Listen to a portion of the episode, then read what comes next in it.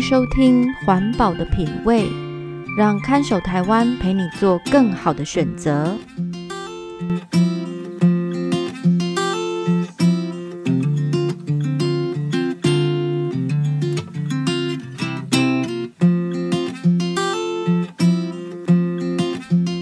各位听众朋友，大家好，欢迎收听《环保的品味》，我是看守台湾的允嘉。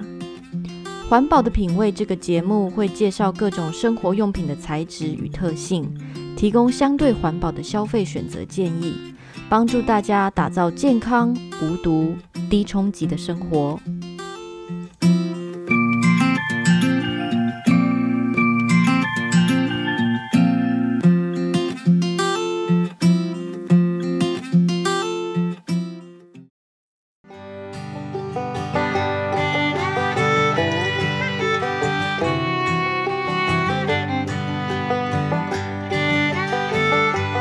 国内新冠肺炎疫情爆发之前，我到小琉球玩了一趟。虽然国外旅游不能去了，终于有机会到台湾的离岛走走，也是一个亲近土地的机会。小琉球的交通很方便，从屏东搭船到小琉球只要三十分钟左右的航程。小琉球的面积不大，骑车环岛也只要半小时。不过那天天气很热。我忍不住到岛上的连锁饮料店买了一杯大杯绿茶，微糖微冰。正要点单的时候，店家告诉我，只要扫描一个 QR code，就可以借用一个上面画了海龟的漂亮钢杯。在我整个旅程期间，都可以用这个杯子买饮料。只要我在离开小琉球之前，把杯子还给一样可以扫 QR code 的店家，就可以两手空空离开。而且整趟旅程都没有丢掉任何饮料杯。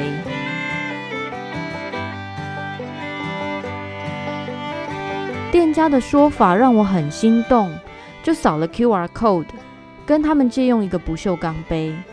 整趟体验下来，我觉得最棒的是可以甲地借、乙地还的这种模式。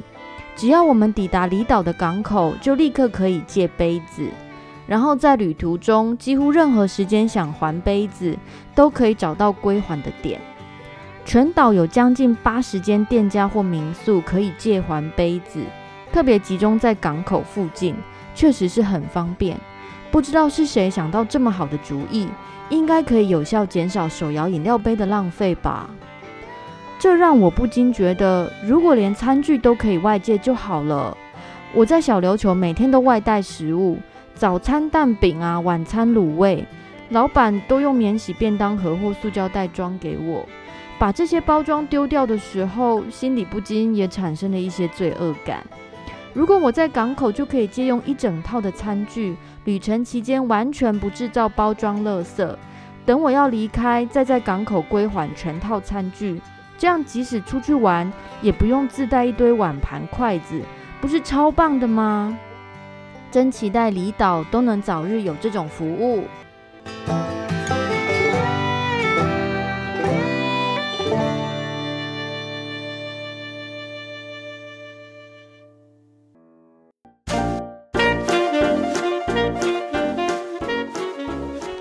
欢迎回到环保的品味，我是看守台湾的允嘉。今天说的是租借用环保杯的服务。很想知道收听节目的大家有没有体验过这种减少免洗杯具的方法呢？在德国各大城市每年举办圣诞市集时，都会采用这种 A 摊位借杯子，B 摊位还杯子的重复利用模式。每个城市会制作自己该年度的纪念酒杯，材质通常是陶杯或玻璃杯。当大批游客涌入圣诞市集，他们可以在某个贩卖 Glühwein 的摊位点一杯饮料，再多付两欧元左右的押金，以取得今年的纪念酒杯。这个杯子可以在当天无限次使用，直到要离开圣诞市集之前，再在任何一个饮料摊位归还，并拿回两欧元的押金。而如果民众喜欢这个城市的纪念碑，那两欧元就算是购买杯子的价钱，可以不用归还，直接带回家，是不是蛮有趣的一种观光行销策略？台湾有很多个以观光为主要经济来源的离岛，理论上都可以尝试使用这种租借餐具的模式。而台湾第一个这么做的离岛，就是小琉球的流行杯。流行杯计划经费有部分来自政府补助，但主要推动者是一群关心生态的年轻人。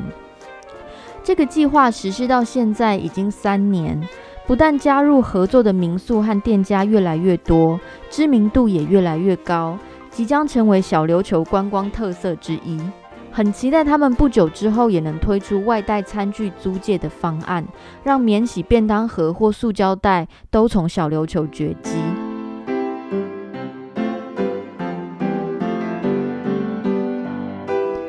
是，是不是所有离岛都能如法炮制，甚至干脆在台湾全岛推行呢？其实推行这种模式有许多需要思考的地方，例如要在什么样规模的范围内实施比较容易看见效益，押金要设定为多少，要在哪里设置清洗站，清洗站又需要哪些设备或人力，能不能不要靠政府的经费补助，还有要怎么样说服店家愿意采用这种稍微麻烦一点的方案，甚至协助推广。另外一个地方需要的究竟是哪种餐具也不一定。譬如同样是在离岛的兰屿，因为手摇饮料店很少，大部分是贩售罐装饮料的杂货店，那租借饮料杯的方案可能就会没有效果。目前流行杯计划正努力增加使用人次跟效益。下一个可以尝试推动这种模式的呢，也许是遍布台湾各地的大小夜市。你可以想象在夜市入口付押金租用碗盘，使用完毕后再拿回去退还押金吗？下次看到有类似的示范计划，大家不妨多多支持。这也许是除了自带餐具之外，另外一种避免免洗餐具的可能性哦。